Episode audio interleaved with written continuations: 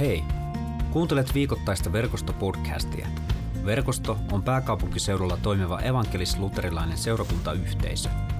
Podcast on kuunneltavissa Spotifyssa, SoundCloudissa ja Apple Podcastissa sekä katsottavissa YouTubessa. Lisää tietoa verkostosta löydät osoitteesta verkosto.net. Hyviä kuunteluhetkiä.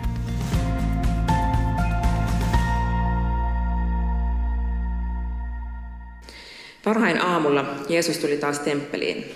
Hänen luokseen kerääntyi ihmisiä suurin joukoin, ja hän istuutui ja opetti heitä. Kesken kaiken toivat lainopettajat ja fariseukset paikalle naisen, joka oli joutunut kiinni aviorikoksesta. He asettivat hänet Jeesuksen eteen ja sanoivat, Opettaja, tämä nainen on aviorikkoja, hänet tavattiin itse teossa. Mooses on laissa antanut meille määräyksen, että tällaiset on kivitettävä. Mitä sinä sanot?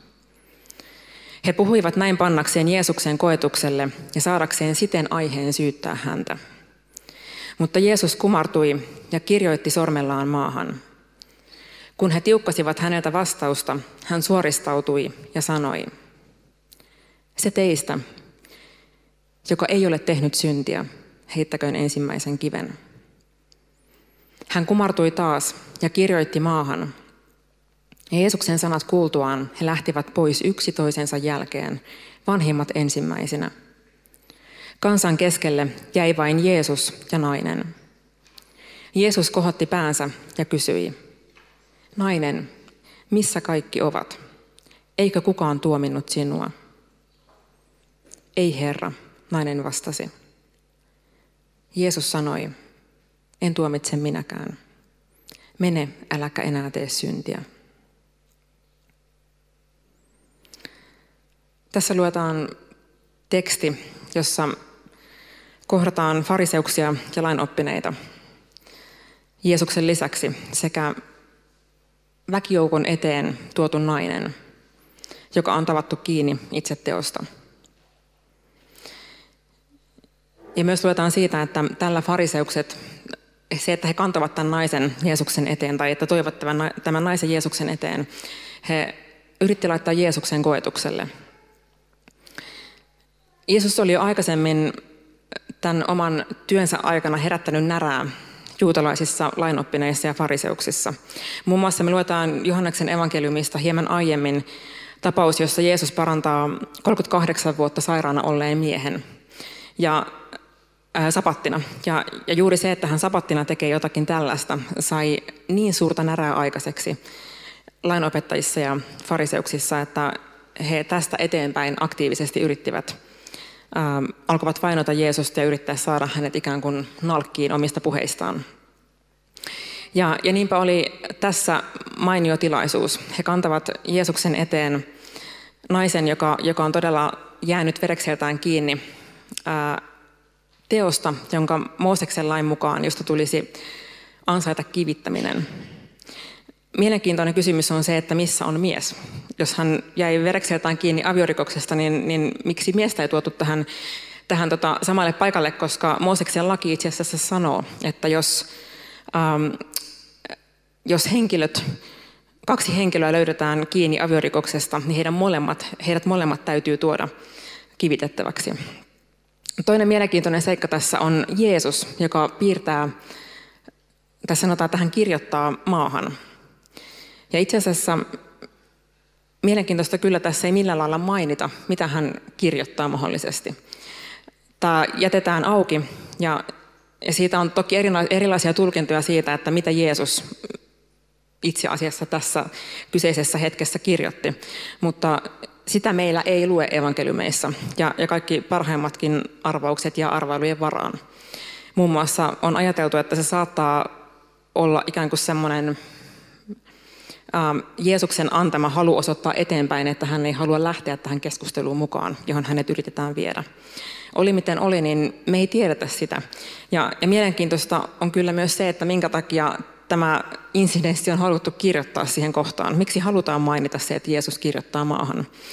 Ja, ja myöskään tätä ei käy ilmi tästä tekstistä, että, että niin kuin minkä merkityksen tämä, tämä tallentaja on, on mahtanut nähdä tässä tilanteessa, koska hän haluaa sisällyttää sen tähän, tähän tota niin, hänen kuvaukseensa näistä tapahtumista.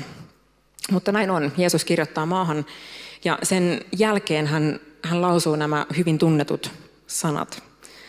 Se teistä, joka ei ole tehnyt syntiä, heittäköön ensimmäisen kiven. Jonka jälkeen kukaan paikalla olija ei kyennyt tätä ensimmäistä kiveä heittämään. Ja tämä viesti on myös meille tänä armon vuonna 2020 on muistuttamassa meitä siitä. Meidän tehtävänä ei ole tuomita ketään. Me ehkä joskus törmätään myös Jumalakuvaan, jossa Jumala nähdään ensisijaisesti tuomarina. Ja, ja toki myös siihen Jumalakuvaan, joka meillä itse kullakin on, vaikuttaa myös paljon meidän oma historia. Voi olla, että ehkä jotkut meistä on elämässään kokenut tilanteita, jossa esimerkiksi omat vanhemmat on ensi, ensisijaisesti olleet tuomareita enemmän kuin sen rakkauden ja armollisuuden välikappaleita. Ja toisenaan myös Jumala saattaa näyttäytyä tällaisena tuomarina, joka, jonka ikään kuin ensisijainen rooli on, on semmoisen kuvannollisen vitsan kanssa odottaa, että me tehdään jotakin väärin ja me epäonnistutaan. Ja, ja saman tien sivaltaa siitä, miten, miten me ollaan toimittu väärin. Mutta itse asiassa Jeesus itse sanoo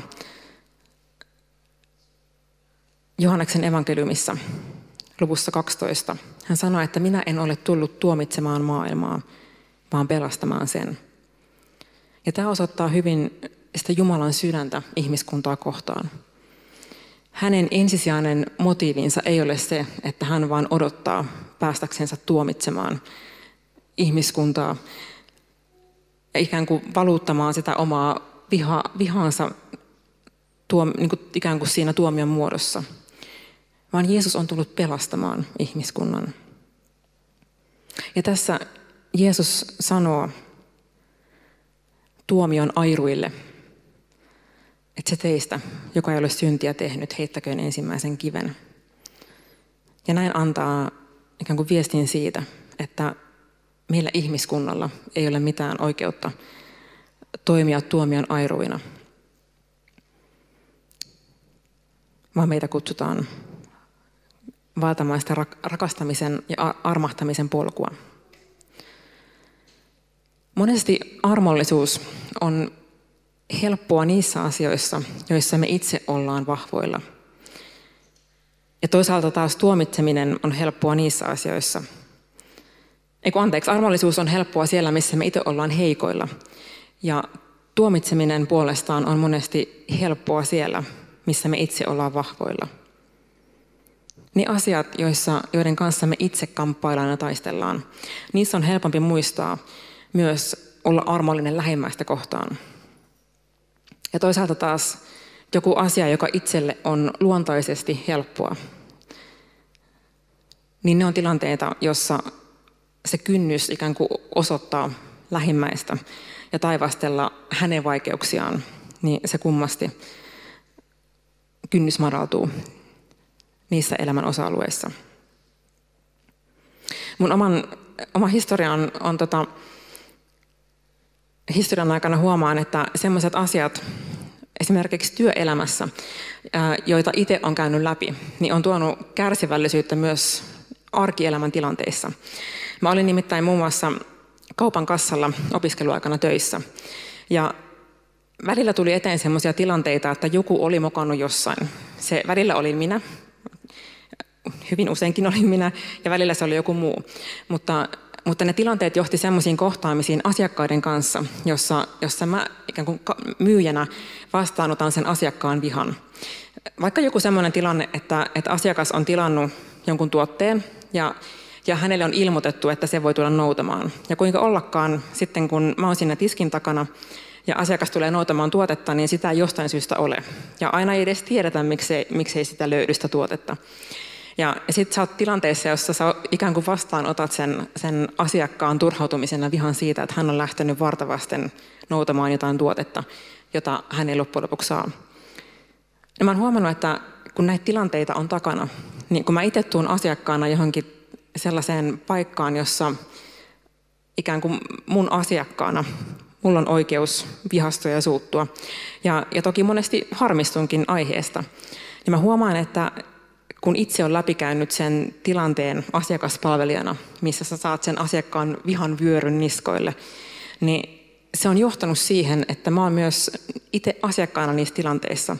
Mun on helpompi olla kärsivällinen, vaikka harmittaa ja potkuttaa se, että kaikki ei mene just niin kuin Strömsössä. Ja sama mä huomaan myös ähm, se, miten mä suhtaudun puhujiin. Mä muistan, kun mä olin teologian opiskelijana, kävin erilaisissa paikoissa, niin mä olin ehkä semmoinen pieni sanapoliisi, jos näin voi sanoa. Ja tuntui, että mä aina löysin ne ikään kuin semmoiset pienet virheet, joita se puhuja omassa puheessaan tekee. Ja älkää ymmärtäkö mua väärin. Mä en väitä, että täältä mikin takaa voi puhua puuta heinää ihan vain sen takia, että, että me tehdään virheitä. Mutta, mutta kun itse on työssään puhunut, niin mä huomaan myös, että miten inhimillisiä myös siinä asiassa me ollaan. Ja voin kertoa, että monet teistä varmaan on myös huomannut niitä virheitä, joita mä oon puhujana myös tehnyt. Taisinpa esimerkiksi viime talvena rakentaa puoli saarnaa Mika Poutalan mitalin, mitalitarinan varaan ja kerroin, että miten Mika Poutala on hävinnyt kultamitalin olympialaisessa. Ja näin hän ei suinkaan ollut. Hän, hän hävisi pronssimitalin. Ja sitten jälkeenpäin, kun sä tajuut, että sä oot saarnassa monta minuuttia puhunut aiheesta, joka menee hieman ohi totuudesta, niin se tunne, sanotaan, että se ei ole kauhean rohkaiseva. Mutta, mutta niissä tilanteissa mä oon kokenut, että on ollut valtavaa myös huomata armollisuutta. Se, että kun sä menet sanomaan, että ei, ei vitsi, että mitä, mitä tuli sanottua, että mä en tarkoittanut tätä, mutta nyt se meni vähän pieleen. Ja se, että kun joku, joku rohkaisee ja joku osoittaa armollisuutta sitä omaa vajavaisuutta kohtaan, niin sillä on valtavan iso merkitys. Ja mä ajattelen, että meitä kaikkia kutsutaan siihen. Kun sä kohtaat ihmisiä, joita kohtaan sä voisit olla tuomitseva, ja sä valitsetkin armollisuuden sen sijaan. Ja mä uskon, että niissä tilanteissa oikeasti tapahtuu paljon – näiden toisten ihmisten sydämessä, mutta myös sun omassa sydämessä. Ja, ja vaikka ne on pieniä asioita, pieneltä tuntuvia asioita, niin niillä on taivasten valtakunnassa valtavan iso merkitys. Ja toisaalta taas tuomitseminen, niin kuin sanoin, on monesti helppoa siellä, missä itse on vahvoilla – jos sulle on helppo, helppo viettää vaikka terveellistä elämäntapaa, niin kynnys madaltuu taivastella siten, miten joku toinen ei osaa pitää elämäänsä hallinnassa. Jos sä oot aina ajoissa joka paikassa, niin on helppo tuomita ihmistä, joka saapuu sen muutaman minuutin viiveellä joka ikisen paikkaan. Jos sä oot siisteyden perikuva, niin on, on tosi helppo niin kuin ylimielisesti vähän arvostella jotain toista, jonka koko huusholli on täysin epäjärjestyksessä. Tai jos sä oot säästäväinen, niin miten helppo on, on niin kuin purra hammasta tuhlailevaa ihmistä kohtaan ja, ja miettiä, että noikin rahat voisi käyttää paljon paremmin. Ja mä ajattelin, että mä haluan tänä iltana haastaa meitä jokaista miettimään, että mitkä on toisaalta niitä mun heikkouksia, joissa mä tarvitsen armoa ja josta mä oon kohdannut armoa. Mutta myös niitä asioita, että missä mä olen vahva. Mitkä on niitä elämän alueita, joissa mä koen olevani ikään kuin hyvin pärjännyt. Ja peilaamaan niitä taas sitten sitä vasten, että onko mä tuomitseva, tuomitseva niillä osa-alueilla muita ihmisiä kohtaan. Ja tuomiossahan ei itse asiassa ole kysymys edes siitä, etteikö voisi sanoa, niin kuin puhua asioista niiden oikeilla nimillä. Mä ajattelen, että ei tuomitseminen ole sitä, että mä ikään kuin pakenen tosiasioita ja, ja, ja että niitä ei voi sanoa ääneen. Mutta musta itse asiassa se, mikä tuomiolle on tyypillistä, niin on kuvattu hyvin Jeesuksen esittämässä vertauksessa, jossa hän puhuu fariseuksista, ää, fariseuksesta ja publikaanista. Ja itse asiassa vertauksessa evankeliumi, evankeliumissa puhutaan näin. Muutamille, jotka olivat varmoja omasta vanhurskaudestaan ja väheksyivät muita, Jeesus esitti tämän kertomuksen. Ja tässä jo viitataan siihen, että, että just tähän niin kuin sydämen asenteeseen. He, jotka olivat ensinnäkin varmoja omasta paremmuudestaan ja toiseksi väheksyivät muita, niin Jeesus esitti vertauksen. Kaksi miestä meni temppeliin rukoilemaan. Toinen oli fariseus, toinen publikaani. Fariseus asettui paikalleen seisomaan ja rukoili itsekseen. Jumalani, minä kiitän sinua, etten ole sellainen kuin muut ihmiset, rosvot, huijarit, huorintekijät tai vaikkapa tuo publikaani. Minä paastoan kahdesti viikossa ja maksan kymmenykset kaikesta, siitäkin mitä ostan. Publikaani seisoi taaempana. Hän ei tohtinut edes kohottaa katsettaan taivasta kohti, vaan löi rintaansa ja sanoi, Jumala, ole minulle syntiselle armollinen. Ja minä sanon teille, hän lähti kotiinsa vanhurskaana, tuo toinen ei. Jokainen, joka itsensä korottaa, alennetaan, mutta joka itsensä alentaa, se korotetaan. Tämä hyvällä tavalla kuvastaa siitä, mikä on tuomitsemisen ongelma. Ei niinkään se, että, että me sanotetaan niitä tosiasioita ääneen, koska siihenkin meidän täytyy kyetä, vaan se, että kun me tuomitaan, me asetetaan itsemme niiden ihmisten yläpuolelle, yläpuolelle ketä me tuomitaan. Tässä puhutaan siitä varmuudesta, omavanhurskaudesta ja väheksymisestä. Ja tuomitsemisen ongelma on myös se, että ne mittarit, millä me tuomitaan, ne on aina toisia ihmisiä varten. Kun me tuomitaan muita, niin me aina kaivetaan se, se mittari, joka tuomitsee juuri heidät. Ja jos, kuten ehkä kuulitte, niin muun muassa fariseus, kun hän tässä oma vanhurskaasti katsoo omaa elämäänsä ja kiittää Jumalaa siitä, että hän ei ole niin kuin se publikaani, joka hänen vieressään on, niin hän kaivaa mittarin esiin ja hän toteaa, että en ole rosvo, en ole huijari, en ole huorintekijä, en ole niin kuin tuo publikaani, mä paastoan ja mä maksan kymmenyksiä. Ja tämä on se mittari, millä hän mittaa niin kuin tätä toista ihmistä ja, ja koko maailmaa. Ja näillä mittareilla hän sijoittuu ehkä, en tiedä mille osalle asteikkoa, mutta kuitenkin kohtalaisen hyvin, ainakin omasta mielestään. Mutta hän unohtaa, että ei tämä ole ainoa mittari. Jos kaivettaisiin esiin mittari, joka kuvastaa lähimmäisen rakkautta, nöyryyttä, niin se menisi ehkä pakkasen puolelle tämän fariseuksen kohdalla. Ja mä ajattelen, että tuomitsemisessa on hyvin yleistä se, että me itse valitaan ne mittarit, joilla me mitataan toista ihmistä. Ja ne on useimmiten just niitä mittareita, joilla me itse sijoitutaan korkealle.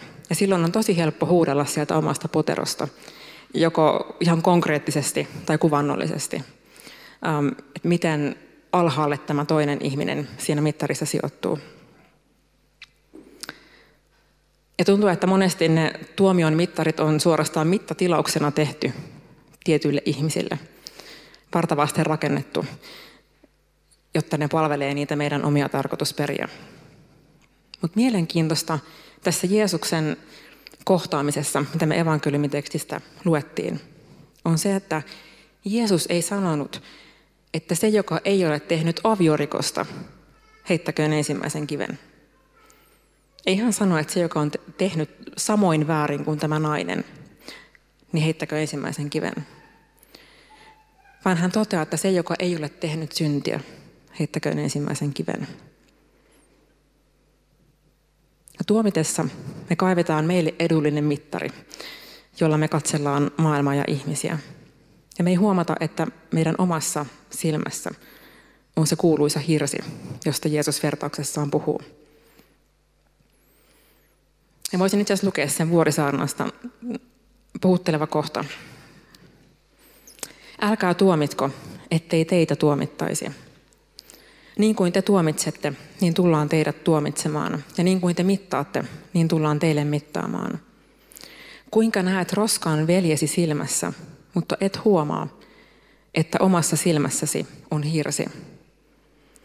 Kuinka voit sanoa veljellesi, annappa kun otan roskan silmästäsi, kun omassa silmässäsi on hirsi? Sinä tekopyhä, ota ensin hirsi omasta silmästäsi, vasta sitten näet ottaa roskan veljesi silmästä. Tässä viitataan tekopyhyyteen, joka on sitä, että me tuomitaan muita ihmisiä niillä omilla mittareillamme ja unohdetaan mitata omaa sydäntämme, eikä tajuta sitä, että itse asiassa meissä itsessämmekin on paljon parannettavaa. Joku on joskus musta kuvavasti sanonut rukoukseen liittyen, että jos se kaikki energia, jota me käytetään meidän elämässä murehtimiseen, käytettäisiin rukoukseen, niin missä maailma olisi? Ja mä haluan vähän kopioida tätä. Mä ajattelen, että yhtä hyvin voidaan sanoa, että jos se energia, jota me kaikki käytetään tuomitsemiseen, taivasteluun ja kyräilyyn, käytettäisikin siihen, että me mitataan omaa sydäntämme ja pyydetään Jumalaa siihen mukaan. Ja rukoillaan, että Jumala näytä mulle, missä mun sydän on vielä vajavainen.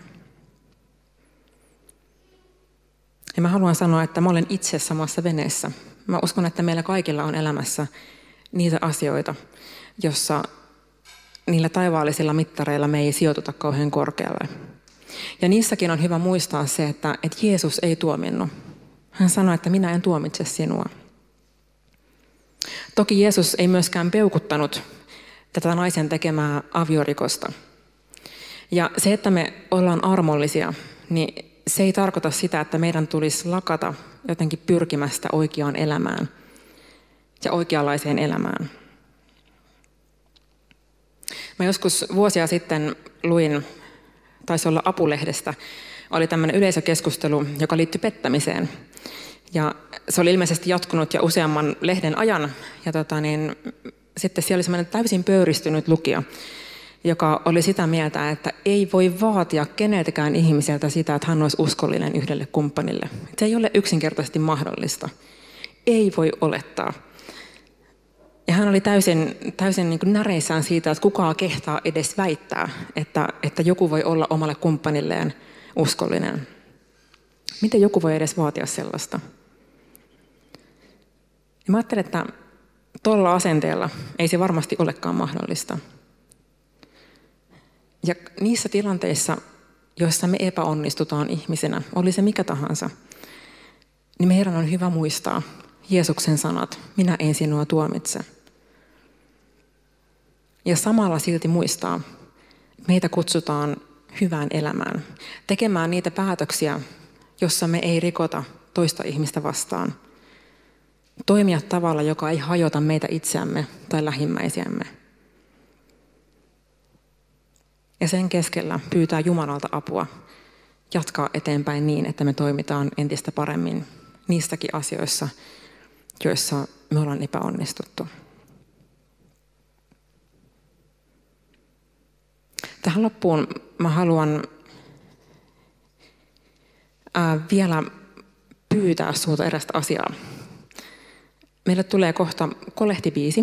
Me kerätään kolehti ja Hanna laulaa kappaleen Armosi on ihmeellinen. Mä tuossa tulin kirkkoon tuossa ennen kuin, tai Hanna oli harjoittelemassa tätä laulua ja, ja ne sanat jotenkin iski muhun tosi vahvasti. Tämä siis ei ollut suunniteltua, vaan, vaan tota, kuuntelin sanoja ja tajusin, että tämä kappale tosi hyvin kuvastaa siitä, mistä tämän päivän evankeliumitekstissä on kysymys. Joten mun pyyntöni on, kuuntele erityisen tarkkaan tuon Hannan tekemän laulun sanat ja anna sen puhutella. Rukoillaan yhdessä.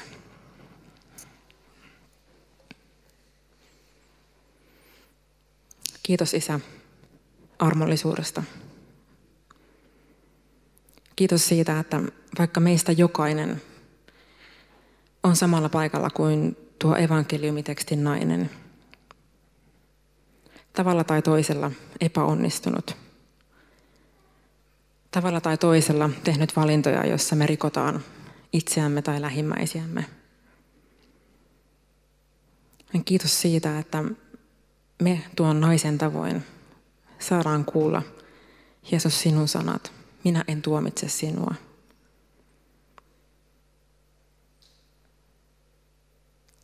Mä rukoilen sitä, että tänä iltana sä voisit meidän jokaisen sydämeen puhua armollisuutta. Ja samalla myös valaista meidän sydämet niin, että me itse nähdään, missä me ollaan oltu vahvoilla ja tuomittu muita. Tai missä me ollaan oltu heikoilla ja tuomittu muita. Kiitos siitä, että sekin on rakkautta. Että sä isä sun kaikki tietävyydessä ja silti rakkaudessa saat valaista meidän sydämiä ja auttaa meitä huomaamaan sillä oikeanlaisella mittarilla ja mitalla, missä meillä on edelleen kasvun varaa. Ja tässä hetkessä meissä halutaan tuoda itsemme ja elämämme ja kaikki ne asiat, missä me ollaan tehty virheitä, Isä sun eteen. Pyytää anteeksi meidän rikkomuksia ja tekemättä jättämisiä. Kiitos siitä, että me saadaan jättää ne kaikki armollisen isän varaan. Katsoa Kristuksen ristiin ja kuulla sanat. Sinulle on anteeksi annettu Kristuksen sovitustyön tähden. Amen. Kiitos kun kuuntelit verkostopodcastia. Seuraa verkostoa somessa ja osallistu verkoston online Jumalan palvelukseen. Suorana sunnuntaisin kello 17.00 osoitteessa verkosto.net.